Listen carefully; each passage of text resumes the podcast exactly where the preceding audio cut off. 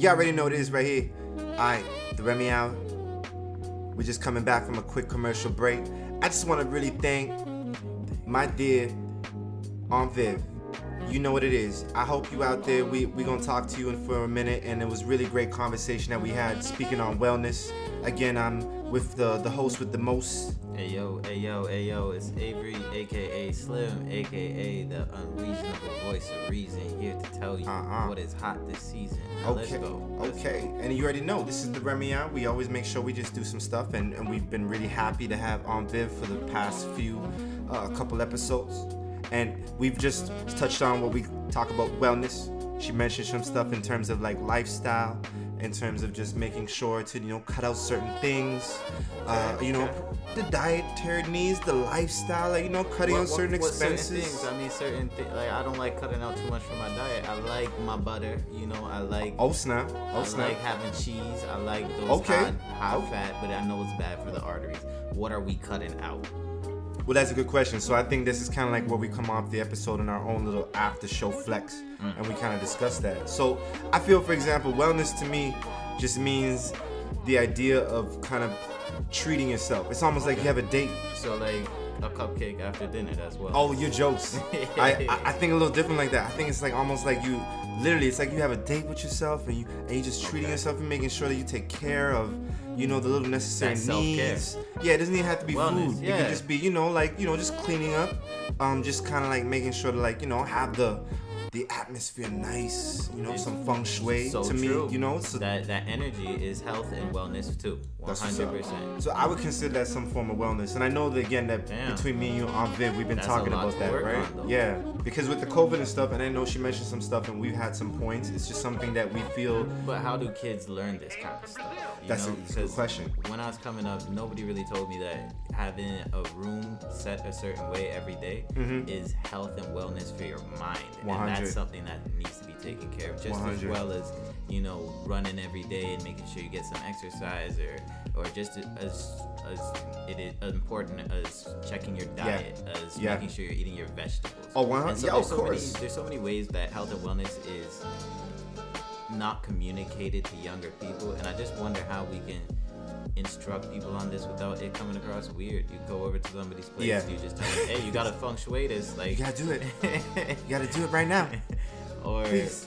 should this be taught in schools? I feel like that might be too far, but No, I don't Why think so. shouldn't? Well, I mean, so for your perspective too, right? Because you've obviously been in school right now, and you're you're about to re-enter because you're Yeah. doing summer school. Doing even on top of that, yeah. Shout out to U of T. Yo, all the kids I'm an made it alumni. through- Made it through the year. They did their final exams. Hey. they, are just free for the summer now. Like blessings. Uh, I'm so proud that you made it through. This is a hard thing to do, Mm-hmm. and you know if you're in summer school and you're getting the extra work done, shout out to y'all. Uh, Hey. Salute. I know classes just started. Keep doing your thing. Mhm. Um, get it done.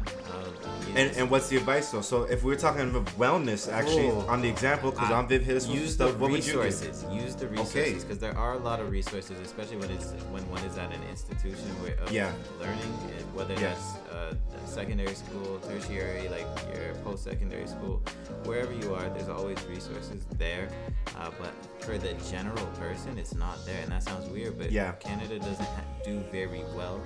We provide great health care, but we do not provide great mental health care. Oh, that's a good point.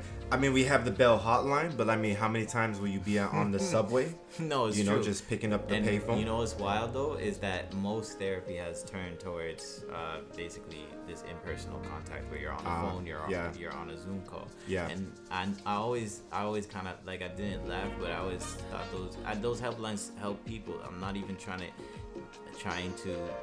No, like discredit or anything. use- we just, use them- yeah, it's just something them. that's happening. I just always felt that having an in-person therapist is mild is much better than Yeah.